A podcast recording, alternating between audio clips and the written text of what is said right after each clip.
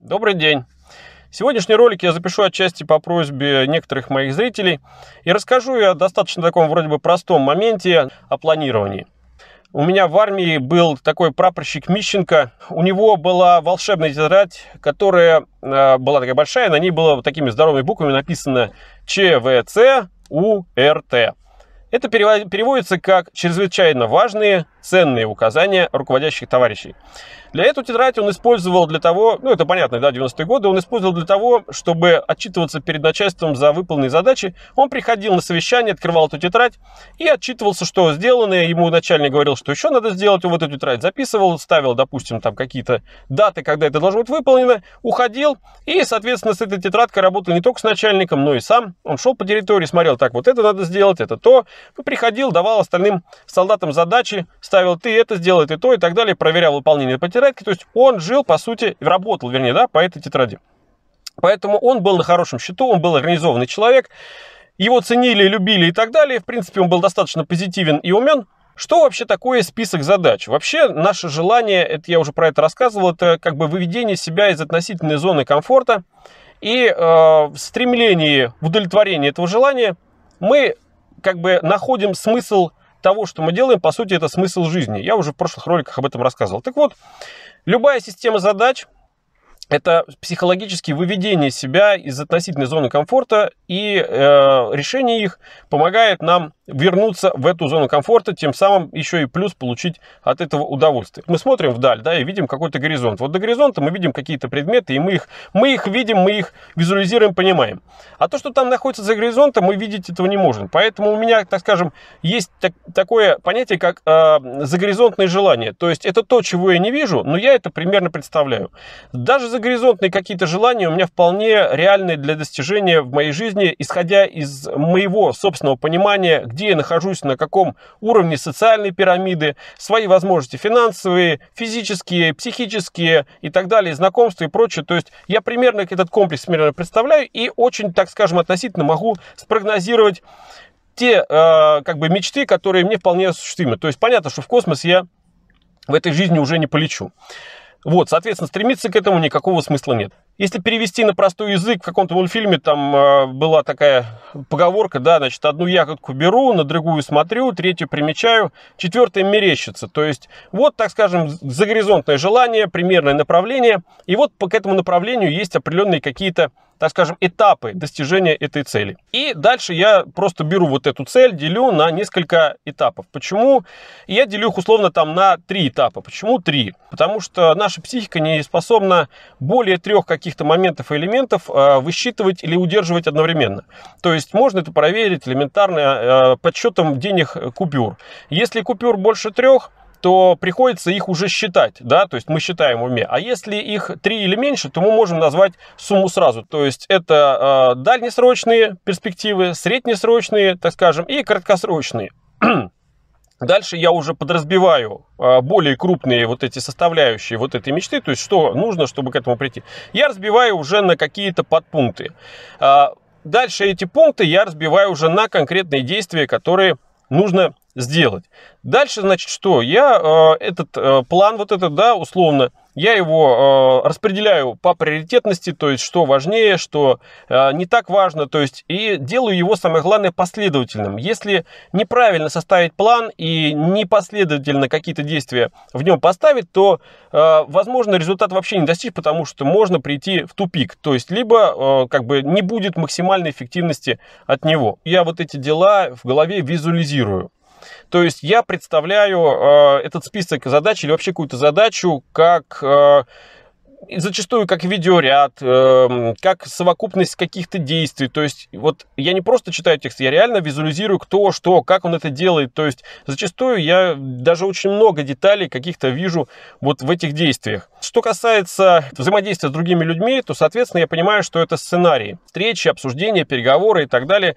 И поэтому я заранее не просто визуализирую, я максимально детально представляю эту ситуацию. И так как, допустим, если у меня есть представление о каком-то человеке, с которым мне придется разговаривать, уже образ о нем собран, я учитываю его психоэмоциональные какие-то моменты, психофизические и так далее, и с учетом его вот такого образа, который у меня в голове есть, я, соответственно, подстраиваю уже заранее модель разговора с ним. То есть и могу, в принципе, заранее проигрывать несколько сценариев, а, ведение с ним диалога. То есть сценарий как бы лояльный, сценарий какой-то конфликтный, провокационный и так далее, и так далее. То есть сценариев может быть несколько. Чем более детально, чем более различные варианты будут в голове э, какие-то заранее продуманные, спланированы, тем проще будет вести сам диалог. Но, по сути, это похоже на игру в шахматы, когда игрок, прежде чем сделать какой-то ход, он прослед... прослед... различные варианты просчитывает. Элементарные, я рассказываю вещи, но, как ни странно, для кого-то почему-то они оказываются непонятными или сложными. Теперь, что касается каких-то уловок. Первое, что это обязательно для меня, да, это запись э, вот этих дел.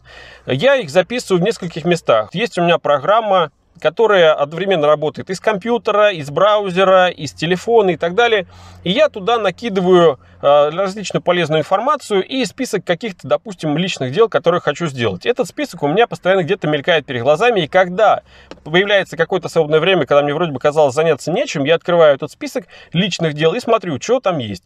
Э, значит, и первый вот этот лайфхак, это обязательно ведение вот этих списков. То есть список это уже возможность вывести себя из зоны комфорта, когда тебе заняться нечем, человек едет, да, ему заняться нечем, что делать, давай покурю, вот, вот он нашел занятие. Я нахожу занятие в другом, я смотрю, какие у меня есть текущие задачи и что я могу сейчас сделать из них. Я избегаю дедлайнов, то есть простановки какого-то времени и даты выполнения какой-то задачи. То есть, да, есть определенная как бы часть задач, которые обязательно нужно сделать до какой-то даты, до какого-то времени. И только вот в этом случае я ставлю. Во всех остальных случаях я не ставлю никогда себе вот этих дедлайнов.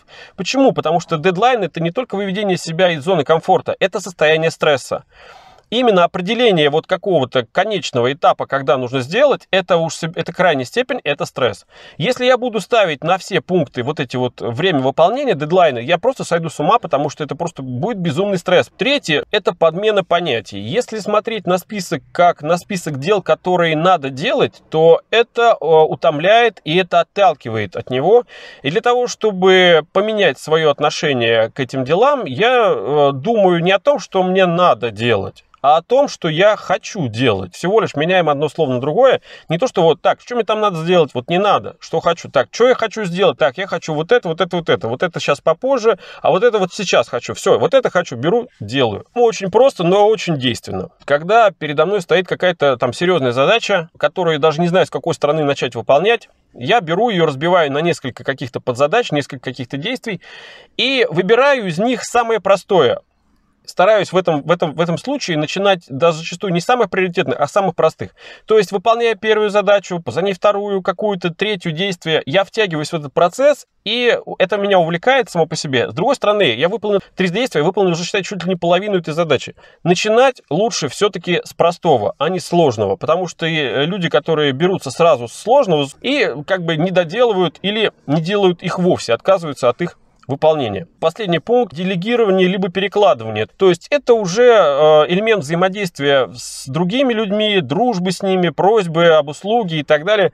То есть, конечно же, те люди, у которых больше возможностей, они задачи решают намного меньшей кровью, меньшей финансовыми затратами, меньшими усилиями по знакомству и так далее. Все это решается. Но для того, чтобы делегировать или перекладывать, ну, тут, соответственно, нужны определенные отношения с другими людьми. Это уж кто как сможет с людьми договориться. А, когда а, происходит вот визуализирование вот этих задач, когда человек э, максимально детально их представляет, то в соответствии он в каком-то смысле живет этими задачами и выполняя этими задачами, он получает не только облегчение от того, что он снова вернулся в зону комфорта, он получает гормонное удовольствие от выполненного всего и вечером относительно представляет, что хочется сделать с утра, с утра снова прогонять это так, вот это, вот это, вот это, вот это. Понятно, что каждый день вносит в планы какие-то коррективы, потому что что-то происходит незапланированное, приходится дела отодвигать, тебя постоянно отвлекают, и ты э, понимаешь, что ты в эту задачу, которую хотел сделать сегодня там к обеду, ты до вечера еле успел ее сделать, но если все-таки удается это сделать, вечером можно прогнать это через себя, это условно, пускай, скажем, это относительная такая медитация, но прогоняя через себя, ты не только сделал это все, но и получил от этого удовольствие.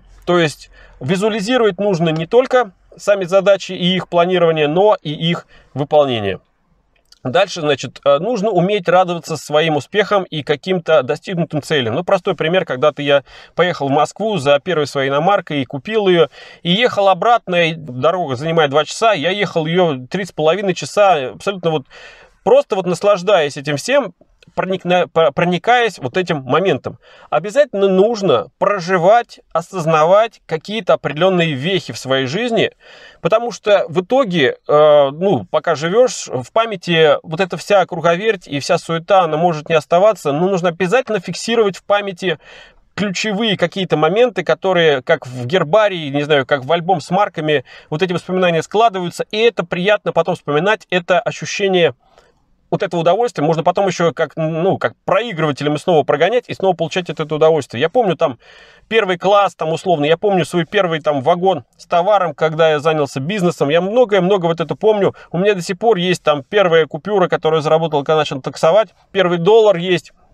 Все это есть. И оно позволяет строить вот эту внутреннюю какую-то вот э, систему э, ценностей, которые являются основополагающим принципом, от которых можно отталкиваться вот в этом вопросе планирования. Напоследок, значит, э, ну, небольшой парадокс в этой жизни, что чем больше стараешься успеть, тем меньше успеваешь. Чем больше планируешь каких-то дел, тем меньше ты успеваешь, вроде бы казалось, их сделать. Но хорошее планирование позволяет повысить эффективность и, как следствие, более гармонично жить в соответствии со своими желаниями, со своими возможностями, со своими планами и, самое главное, с теми результатами, которых при помощи этого добиваешься. Спасибо.